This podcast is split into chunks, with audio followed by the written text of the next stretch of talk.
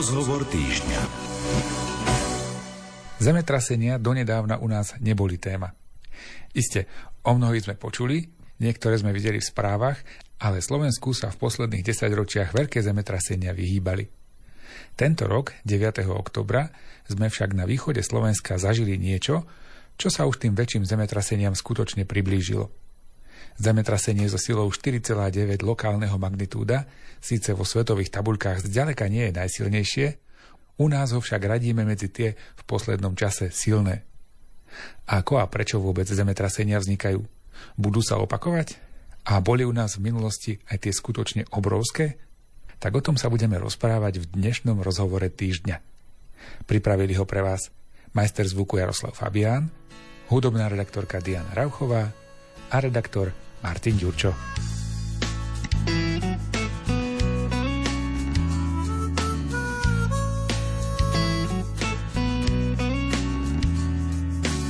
Domov je bodka na mape sveta Býva tam otec, mama, krstná teta. Túla sa celým svetom hore dole. No najlepšie je pri rodnom stole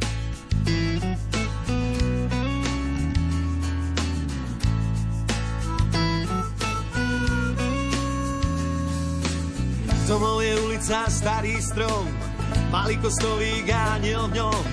Rieka prázdniny a dúhový dážď Domov je svet, čo v sebe máš. Doma je doma A všetko ostatné sú zbytočné slova. V živote podstatné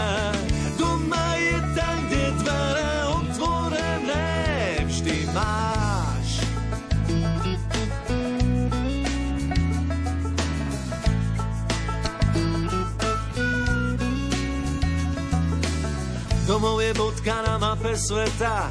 Býva tam otec, mama, krsná teta Domov je ulica a starý strom. Malý kostolík a v ňom. Doma je doma a všetko ostatné sú zbytočné slova. V živote podstatné. Doma je tam, kde dvere otvorené vždy máš.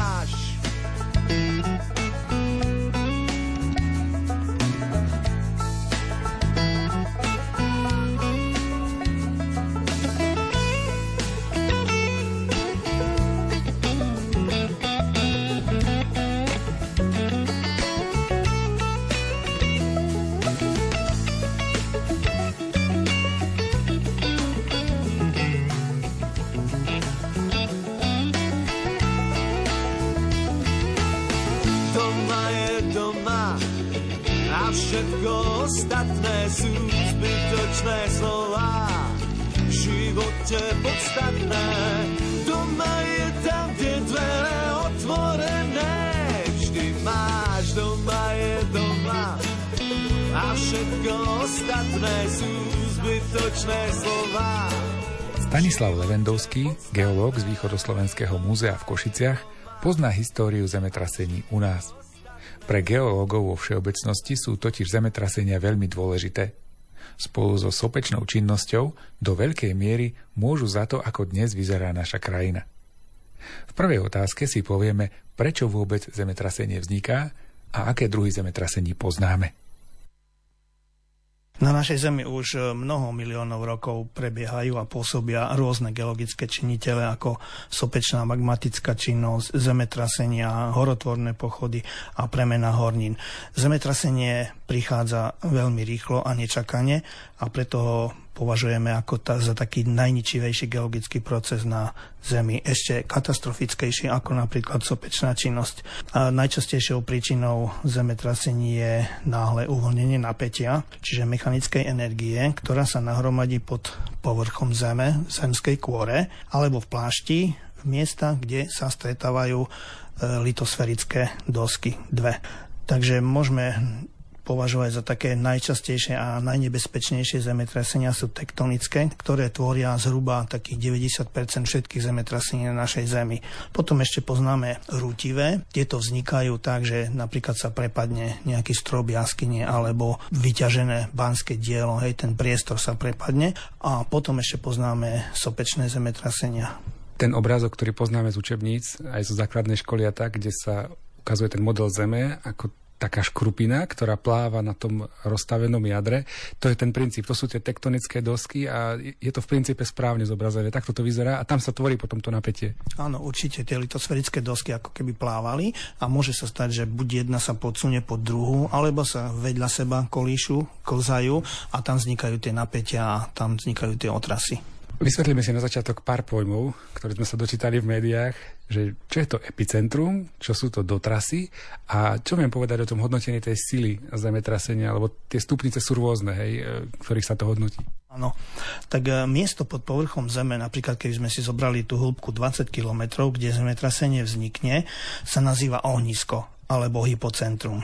A epicentrum zemetrasenia je miesto alebo bod na povrchu Zeme, ktorý sa nachádza priamo nad tým hypocentrom, čiže kolmon nad hypocentrom sa nachádza to epicentrum. E, zase dotrasy sa vyskytujú hlavne po hlavnom a najsilnejšom otrase a bývajú prevažne slabšie ako ten hlavný otras. Dotrasov môže byť aj viacej a môžu sa vyskytnúť aj niekoľko dní po zemetrasení. No a sila zemetrasenia sa určuje podľa magnitúdy, latinský magnitúdo znamená veľkosť alebo silu, čiže tá intenzita zemetrasenia závisí od viacerých faktorov, od hĺbky, kde zemetrasenie vzniklo, od horninového zloženia, geologickej a tektonickej stavby a ďalších iných.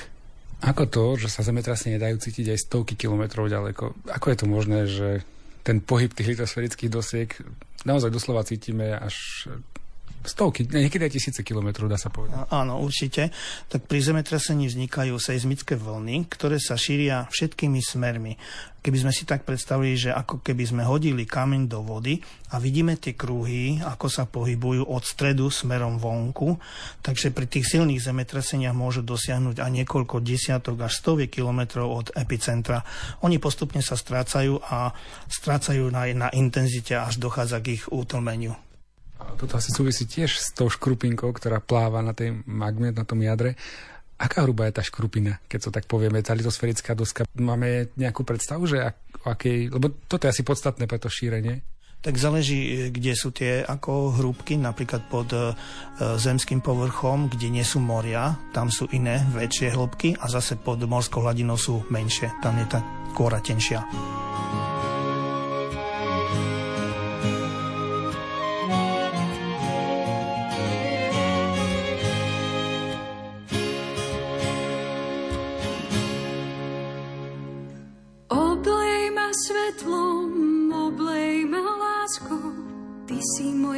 Spása, nemusím sa báť. Oblej ma svetlom, oblej ma láskou, ty si môj ochranca, nebudem sa strachovať.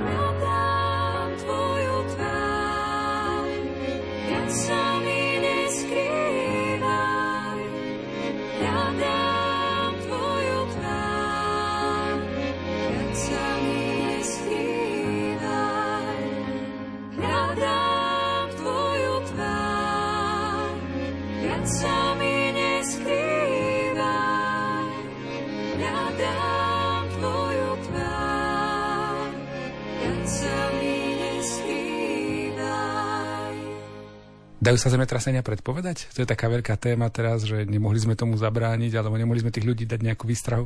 Tak určite je to veľký problém. Dnes eh, nikto nevie povedať, eh, kedy príde zemetrasenie, ani odborníci to nevedia a zemetrasenia sa jednoducho nedajú predpovedať. Nevieme presne určiť miesto, v ktorej oblasti a kedy prídu tie zemetrasenia. Ale vieme, že prídu a najmä v tých miestach, kde sa už eh, v minulosti vyskytli zemetrasenia. Poznáme, kde sú zlomy a kedy boli na Slovensku v minulosti zemetrasenia. Čiže pred tým zemetrasením niekedy dochádza k zmene výšky hladiny podzemnej vody v studniach napríklad. Zvieratá tesne pred otrasmi sú nervózne, plášia sa, ich správanie je také neprirodzené. Čiže aj tieto signály nám pomáhajú pri monitorovaní miest a hlavne oblasti, kde sa zemetrasenie vyskytne keby sa nediali zemetrasenia, o čo, o čo prídeme? Tak hlavne pri tých zemetraseniach vplyvom otrasov dochádza často aj k zosuvom pôdy, vznikajú ničivelní tsunami, môže dojsť k uvoľneniu lavín, skalnému zrúteniu a k iným druhotným prejavom po tých zemetraseniach. Pri silných otrasoch zase vznikajú veľké trhliny v zemi, dochádza k, napríklad aj k pretrhnutiu hrádzi, veľké škody spôsobia aj následné ničivé požiare. Pri tektonických pohyboch e,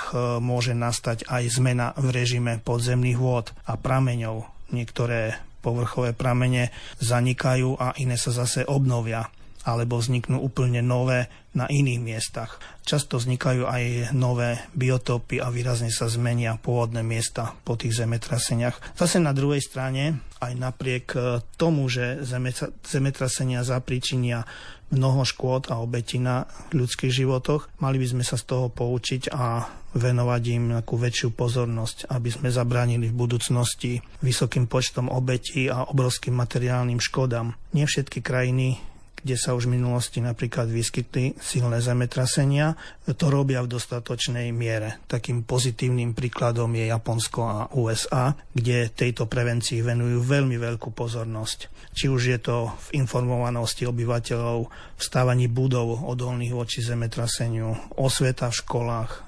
architektonické zmeny a najmä aplikácia nových technológií. Teraz len taká naivná otázka, ale e, blížime sa nejako k tomu, aby sme mali nejaké prostriedky na to pozorovanie tých... Vieme mi o tej kôre povedať, že na tomto mieste sa hromadí napätie a tu je veľká šanca, že nejaké zemetrasenie nastane. Viete vy aspoň odhadnovať, ktoré tie zóny sú nebezpečné? Áno, určite vieme to ako z pozorovaní v minulosti, kde už tie zemetrasenia boli, tak máme vytipované miesta ako na Slovensku, ktoré sú také nebezpečné zóny a k ním v týchto zónach môže dojsť aj k väčšiemu zemetraseniu v budúcnosti. Čiže my vlastne vidíme tie následky a z toho odhadujeme, že čo bola tá príčina, ktorá viedla k tomu, že v minulosti sa tam už niečo udialo. Áno, áno, dá sa to zistiť aj, aj z tých archívnych údajov, hlavne keď sa to študuje do, do minulosti, keď zachádzame, tak uh, vieme vieme podľa toho zistiť, že kde boli a aké silné boli tieto zemetrasenia. Po tom poslednom zemetrasení, ktoré sme tu mali v oktobri, tak som čítal viacero článkov, kde sa písalo, že Slovensko je jedna z takých naozaj menej aktívnych zón, že to zemetrasenie u nás nebýva v podstate to je asi pravda, za môj život si žiadne nepamätám. Bolo Slovensko, alebo mám Slovensko obdobia, kedy bolo aj nejako viac aktívne? Tak keď si to berieme tak a vrátime sa do minulosti, tak po vyvrasnení západných Karpat začala na Slovensku zhruba 16,5 miliónov rokov intenzívna vulkanická činnosť, ktorá trvala až do začiatku štvrtohor. Hlavne v oblasti stredného a východného Slovenska sa po zlomoch v zemskej kôre dostávala z hlbin na povrch magma a vznikli sopečné pohoria ako napríklad Šťavnické vrchy, Kremnické vrchy, Poľana, Vtáčnik, Javorie a na východnom Slovensku to boli Slánske vrchy, Vyhorlat a Popriečný. Takže v oblasti celovej vrchoviny potom bol andezitový a najmä ten čadičový vulkanizmus a ako prejav tej mladšej sopečnej činnosti zhruba v období od 5 do 1 milióna rokov. No a posledné aktivity takej vulkanickej činnosti pochádzajú na Slovensku z oblasti Šťavnických vrchov. Konkrétne je to pri Novej Bani, kde máme vulkán Putikov vršok a je to čadičový lávový prúd, ktorý má vyše 100 tisíc rokov a v súčasnosti na našom území sa už nenachádzajú činné sopky iba vyhasnuté a hlavne v blízkosti tých vulkanických pohorí, kde sú zlomy a aktívne seizmické zóny, tak e, máme takéto oblasti, napríklad e, tu na blízko je to Vyhorlát, zase na strednom Slovensku tie šťavnické vrchy.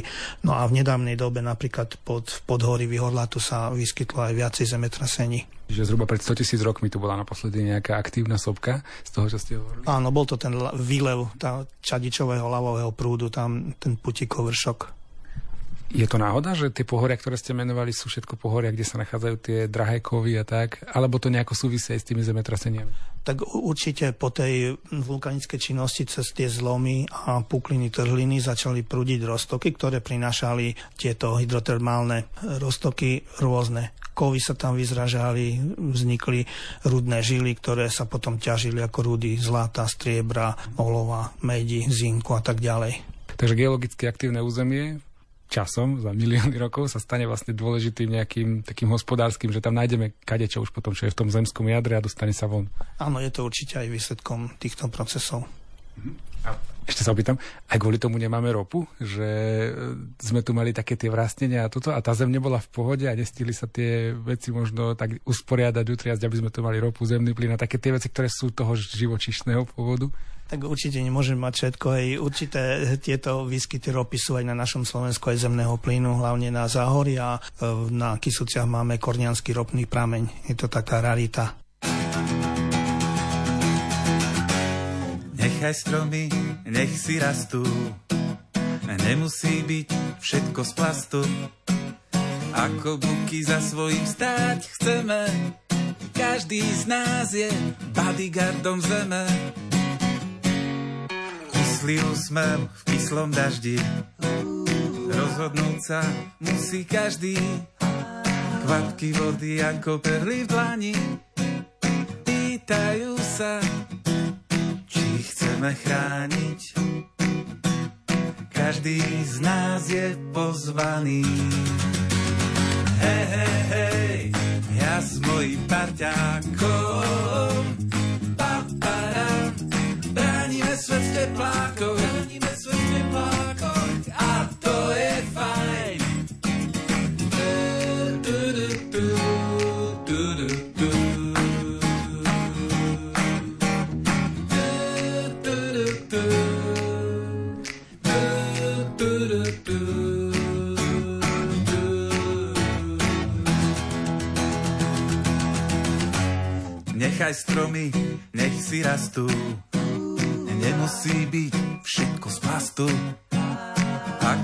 Buky za svojím stáť chceme, každý z nás je bodyguardom zeme. Tak čo na to povieme? Hej, hej, hej, ja s mojím parťákom paparam, bránime svet teplákov, bránime svet teplákov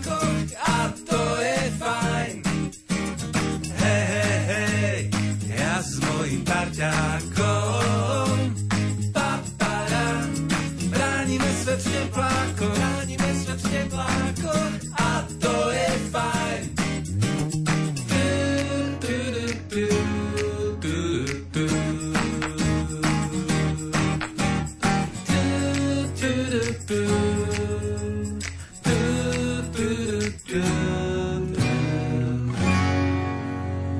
Naše pohoria, ktoré máme na Slovensku, konkrétne myslím teraz také tie najznámejšie, že Tatry, Karpaty, oni sú tiež vďaka tým zemetraseniam, alebo sú to pohoria, ktoré vznikli možno tými ľadovcami a takýmito vecami. Čo, čo za nimi stojí? A kedy to tu naozaj žilo, to som sa už asi pýtal.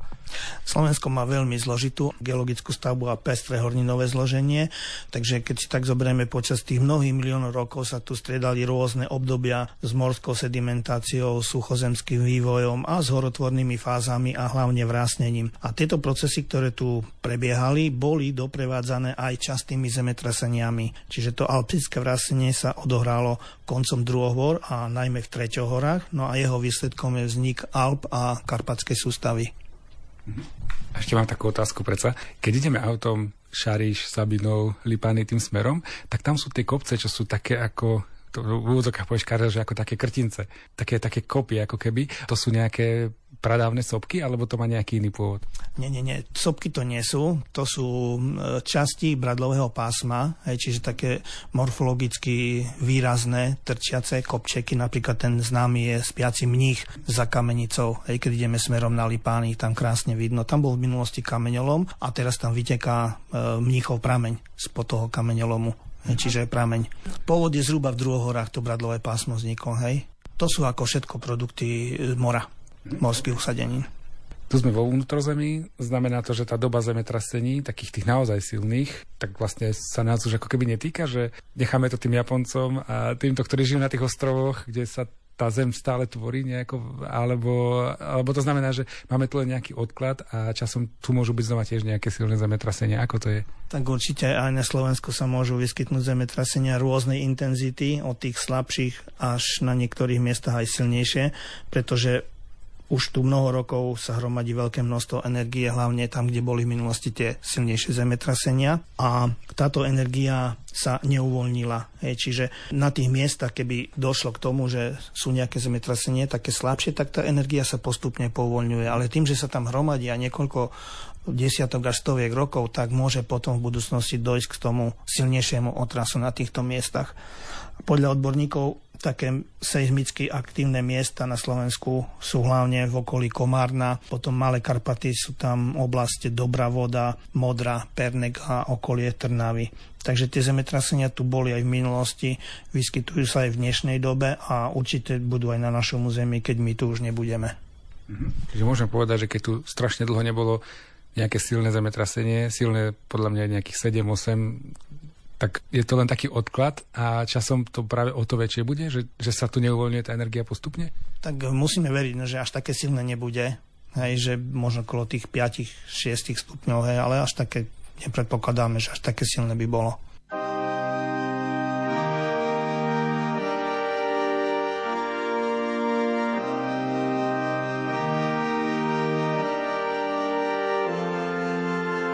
Od všetkého zlého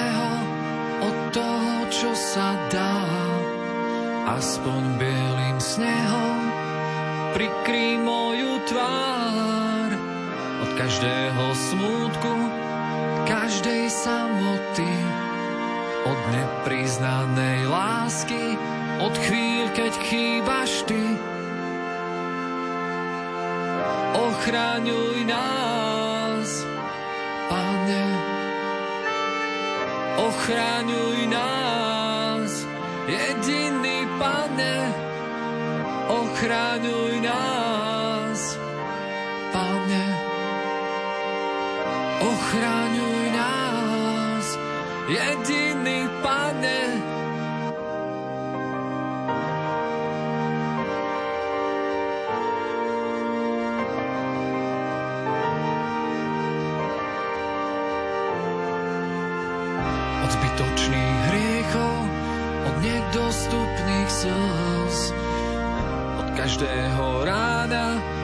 chce sa niekam újsť, od všetkého zlého, čo fúka do očí, od každého možno, od tmy, keď nekončí. Ochraňuj nás, Pane, ochraňuj nás, jediný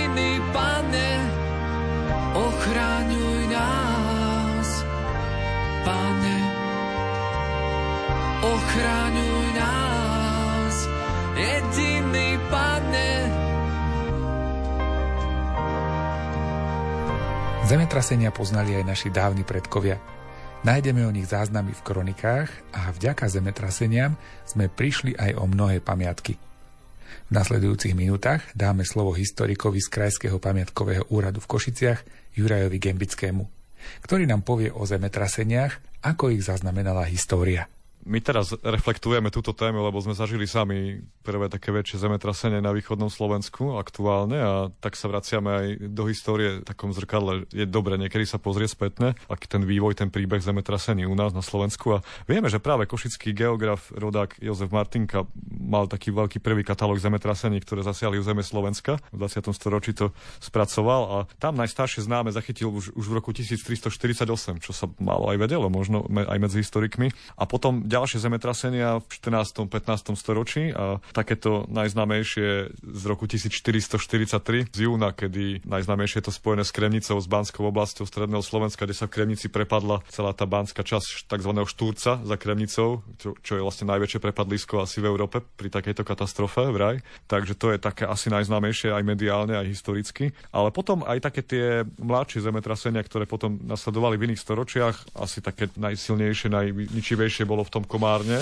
na území Slovenska v roku 1763 v júni, kde zomrelo aj veľa desiatky ľudí, hovorí sa o 200 ľudí, obetiach, stovky domov zničených kostolov, alebo v Dobrej vode v roku 1906 v oblasti Malý Karpát a potom pri Žiline v polke 19. storočia. To som vymenoval také asi najznámejšie, najväčšie, ktoré sa aj tí historici, ktoré sa tým, týmto katastrofám venujú, nejak tak e, zmienujú. A chcem spomenúť aj konkrétne kolegu historika Ota Tomečeka, ktorý spracoval vlastne tieto e, zemetrasné katastrofy na území Slovenska, takže existuje k tomu taká pekná celá štúdia, takže z toho aj vychádzam. A napríklad vieme, že v Levodskom chráme svätého Jakuba sú také stredoveké nápisy na stenách na dvoch miestach a tam sa spomínajú presne tiež zemetrasenia z toho 15. storočia, z toho roku 1443 a tie sú zmienované aj mnohých iných kronikách, či už z územia stredovekého Uhorska, Slovenska, ale aj susedných krajín, kde zrejme to zemetrasenie malo taký silnejší záber, e, triasli sa viaceré krajiny a je, je zaujímavé niekedy sa začítať do tých dobových zápisov, ako oni rozprávajú, sprítomňujú tie zemetrasenia. Hovoria o tom, že napríklad ten nápis v Levoči je taký krátky síce, ale veľmi vypovedný, kde hovorí o tom, že, že padali, že triasla sa zem a do, do ruín išli mnohé stavby. Čiže vlastne zasahovalo to samozrejme, padali domy, kostoly, veže.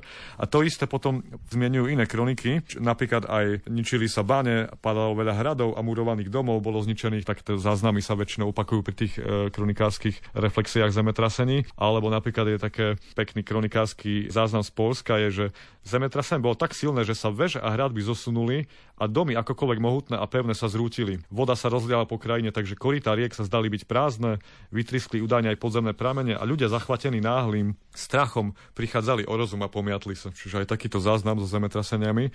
Čiže naozaj, že zasahovalo to veľké stavby, padali hrady, kostoly, veže, to bolo také bežné v týchto veľkých zemetraseniach. Ako si tí ľudia v tom stredoveku alebo v rannom novoveku vysvetľovali zemetrasenia?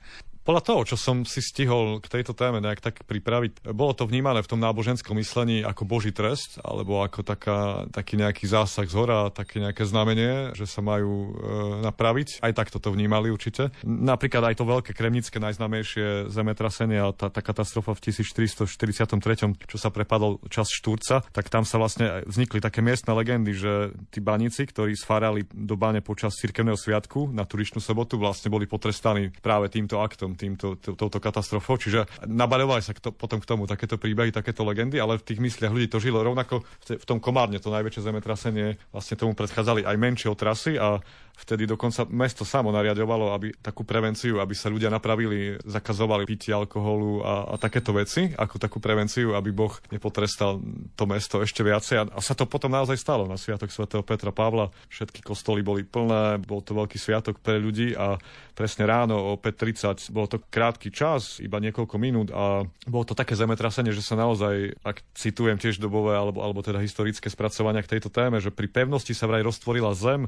a vyšľahli z nej plamene, jamy vyvrhovali piesok, zrutilo sa 7 kostolov, 3 reholné domy, 279 mešťanských domov, poškodených bolo 785 domov, celé barokové mesto, ktoré len pred pár rokmi vybudovali, zostalo zničené a v takomto jednotnom slovu sa už nikdy neobnovilo, to hovoril kolega historik Máca, Michal Máca z Podunajského múzea, tak toto nejak e, zhrnul.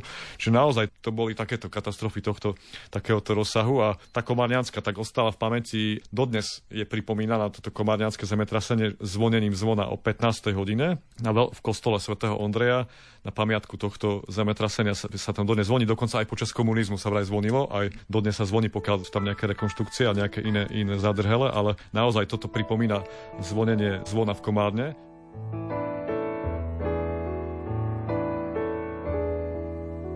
A na našim dvori stará rúška stojí povíže mi Bože, čo mňa srdce boli. Povíže mi Bože, čo mňa srdce boli.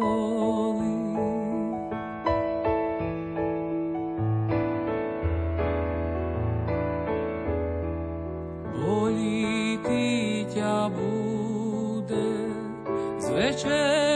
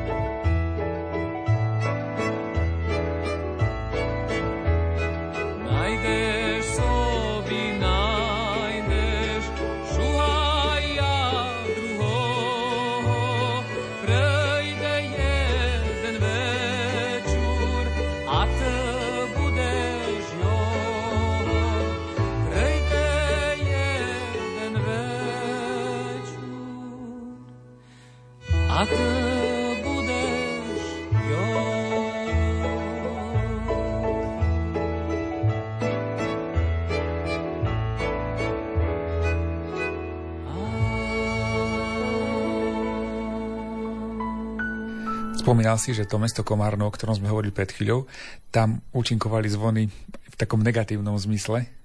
Tam je dôležité povedať, že pri tom komarňanskom zemetrasení kde zo- zomrelo najviac ľudí práve v kostoloch, keďže boli na omši a zrutili sa veže, napríklad veže kostola svätého Ondreja, kde klembu prerazili práve padajúce zvony. Čiže tam tie zvony účinkovali aj takýmto smrtiacím spôsobom. Na trh spadla strážna väža radnice, čiže naozaj tie veže sú stále najviac ohrozené asi pri tých labilné, pri tých zemetraseniach, čiže zvony s nimi spolu padajú a účinkujú.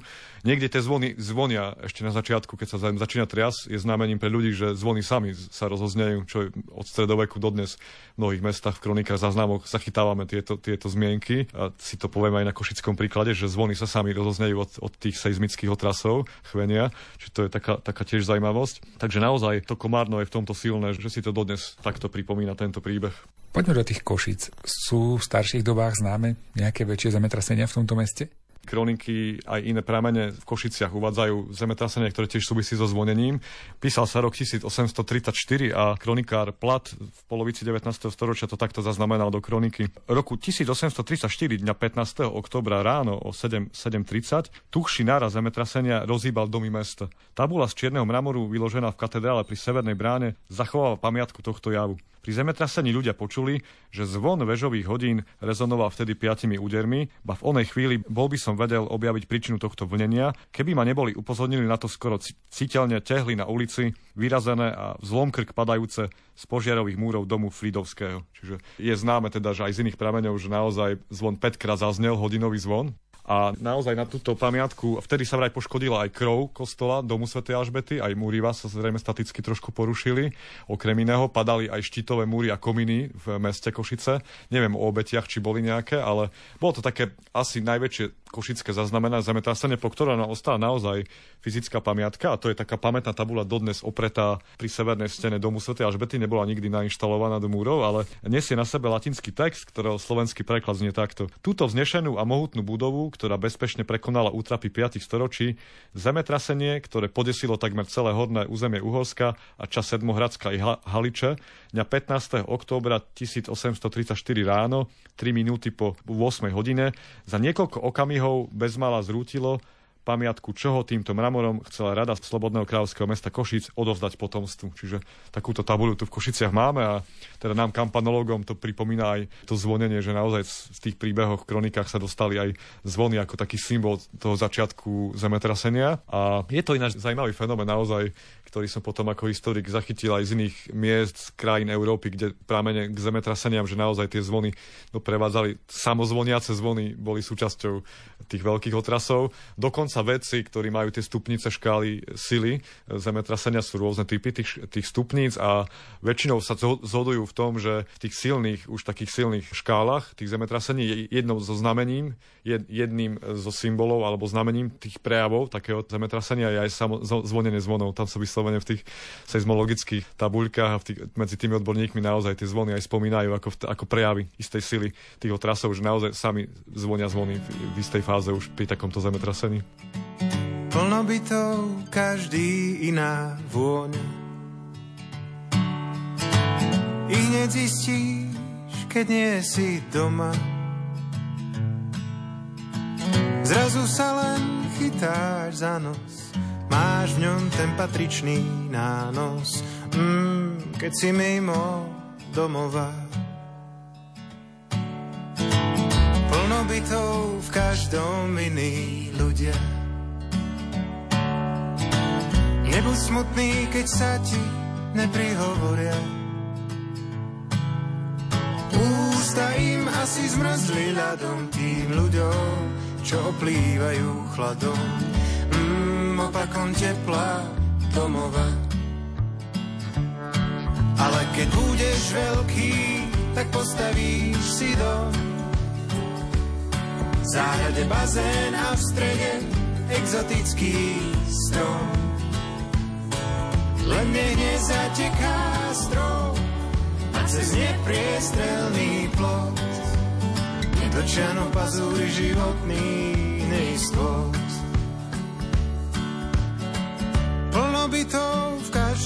Iný kravá.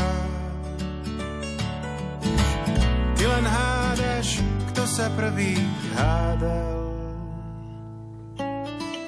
Nátury podozrivé, hádajúc sa v lete v zime, rušia nočný pokoj domova. Ale keď budeš veľký, tak postavíš si dom. Záhrade bazén a v strede exotický strom. Len nech nezateká strom a cez nepriestrelný plot nedočiano pazúri životný neistot.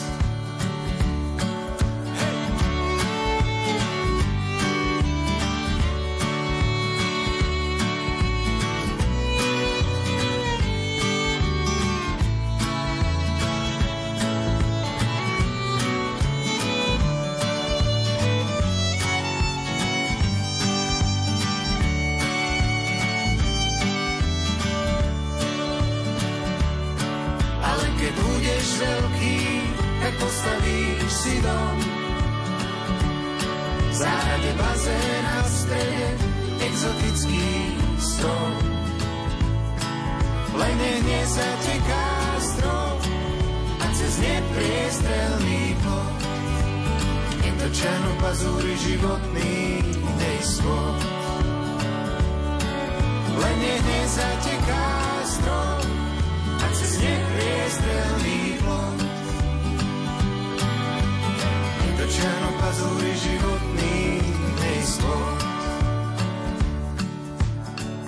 Plnobytou každý vôňa. Povedali sme sa o tých najznámejších zemetraseniach na Slovensku, ako ich zaznamenala história, práve niektoré si vedel dohľadať. Poďme ešte na chvíľku do Európy a do sveta. Poďme možno tie také v úvodzovkách poviem, že najzaujímavejšie zemetrasenie.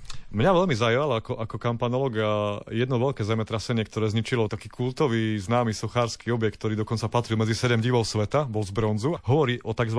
rodoskom kolose, čiže mnohým známa tá socha boha Slnka Helia, ktorá bola vraj vysoká 32 metrov a v takom rozkročení nesúca fakľu bola inštalovaná na ostrove Rodos a Presne, keď prišlo zemetrasenie ničivé v roku 225, pred začiatkom nášho letopočtu, tak vtedy bola socha zničená, veľká bronzová socha a potom sa zachoval taký neskorší záznam zo 7. storočia, kde sa údajne k tomu bronzovému šrotu z tejto zničenej sochy zemetrasením 7. divu sveta dostal nejaký židovský obchodník z Edesy, ktorý získal tú bronzovinu a už nevieme na čo ju použil. Takže aj my zvonári, kampanológovia, máme takýto predobraz v týchto zemetraseniach, ktoré ničili veľké bronzové artefakty v rámci európskej kultúry. No a potom samozrejme sú známe z dejín veľké zemetrasenia, ktoré poškodzovali kostoly, kláštory, kde boli zvony, padali veže so zvonmi. Veď sami sme to zažili v 21. storočí, keď v Taliansku, 20. storočí, 21. storočí v Taliansku, Assisi a severné Taliansko otriasali sa, zomierali desiatky, stovky ľudí a ničili sa takisto historické stavby, medzi ktoré patrili aj veľmi ikonické mestské zvonice v talianských stredovekých mestách, čo pre nich je veľmi taký citlivý, silný symbol.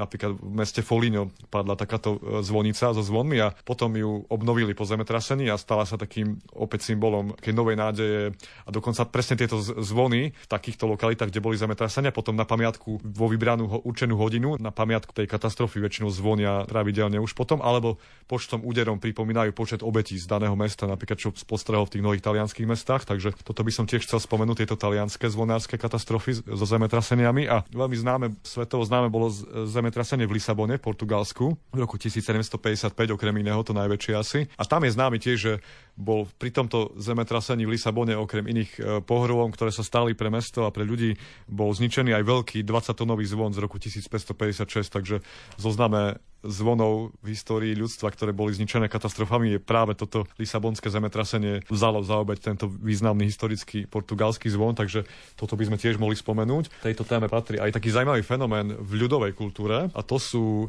legendy o prepadávajúcich sa zvonoch, o zvonoch, ktoré sa prepadli pod zem z rôznych dôvodov na rôznych miestach. A tie legendy naozaj máme tiež, týkajú sa celého sveta, celej Európy. My si hlavne mapujeme na Slovensku.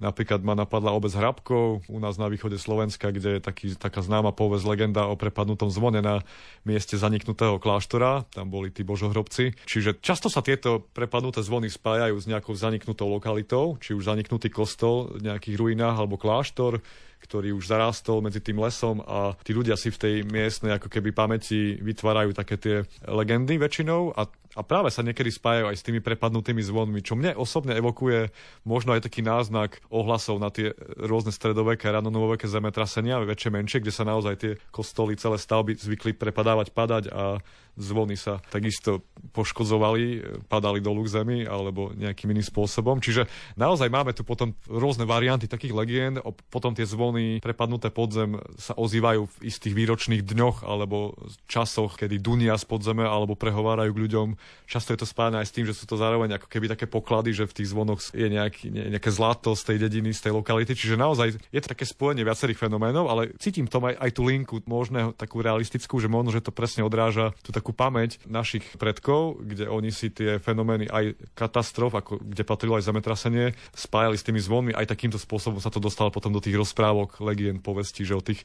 prepadnutých zvonoch, o tých, o tých zvonoch, ktoré dunia z podzeme potom. A ešte sme nespomenuli aj takú praktickú tému, že pri tých poškodeniach počas zemetrasení sa poškodzujú aj kultúrne pamiatky, veď teraz vlastne reflektujeme to na východnom Slovensku, že viaceré kostoly v okrese Vránov na Zemplíne sú poškodené aj staticky, aj vidíme to aj zo správ, z fotiek, z fotografií, že vidíme tam popraskané omietky, popraskané veže, že tam mohla byť narušená aj statika, takže to sú vážne veci, najmä v tých takých epicentrách tých zemetrasení a potom štát v spolupráci s pamiatkármi a s odborníkmi sa snažia tieto veci potom riešiť, zachraňovať. Čiže my vidíme aj tú praktickú stránku tých zemetrasení, že sa to dotýka kultúrne dedičstva nášho spoločného a konkrétne za zvonárov viem povedať, že existuje veľmi dobre prakticky spracovaná príručka Kostelní vieže a zvonice od autora Vrátka Lungu a Jaroslava Soláža a tam sú presne kapitoly napríklad o vežiach, o stavbách veží, o poruchách veží, o statických poruchách veží, ako sa to rieši, ako sa to napráva, čiže alebo o vežiach ktoré, kostolov, ktoré sú na poddolovanom banskom území, ktoré je veľmi blízke tým seizmickým otrasom ako podobný fenomén. Čiže naozaj odborníci s tým počítajú, že zemetrasania sa môžu dotýkať našich oblastí a už projektanti, architekti potom týmto vedomím musia projektovať aj tie veže so zvonmi a zvonice, kostoly, ktoré majú takéto vertikálne objekty, lebo tie sú ako keby najviac ohrozené pri takýchto veľkých otrasoch. Takže existujú k tomu aj odborné u nás metodiky a literatúry, príručky, ktoré túto tému riešia, takže vieme to odporúčiť aj našim takým technicky naladeným poslucháčom, ktorí sa zaujímajú o to z takej praktickej stránky, že ako potom tie katastrofy sa naprávajú, tie následky statické na našich sakrálnych objektoch, najmä na kostoloch, vežiach. Takže existuje k tomu aj takéto rôzne návody a praktické príručky.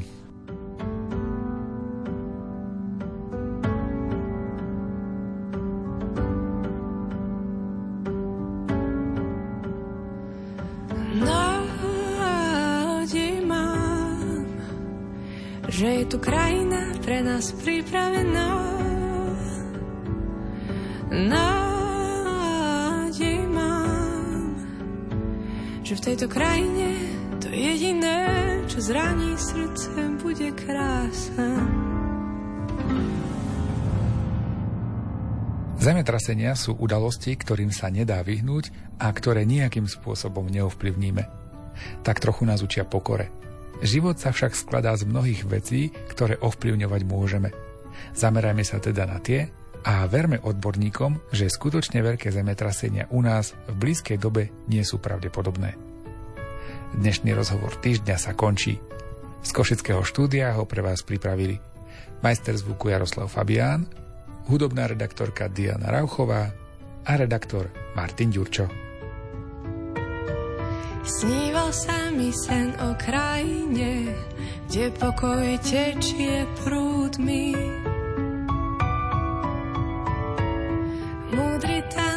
Len bláznom je a blázon ten je múdry. Verím príbehom a slovám, ktorým mnohí dávno neveria. Že vo mne obklopená telom žije duša nesmrteľná.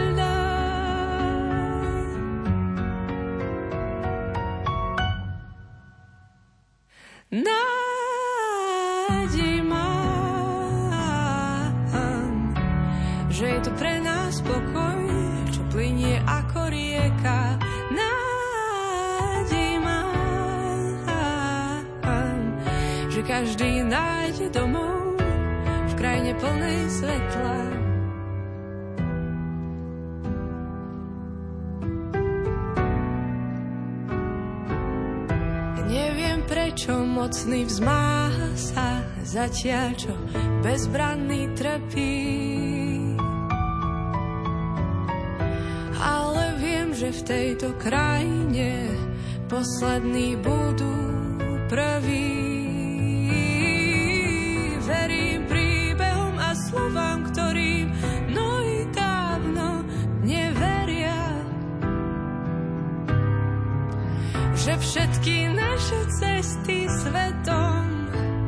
Sa šťastne končia. Nádej mám, že je tu pre nás pokoj, čo plinie ako rieka.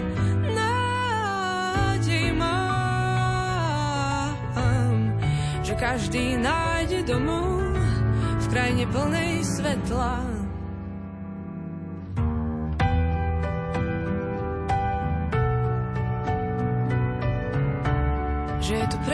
Pokoj, čo plinie ako rieka.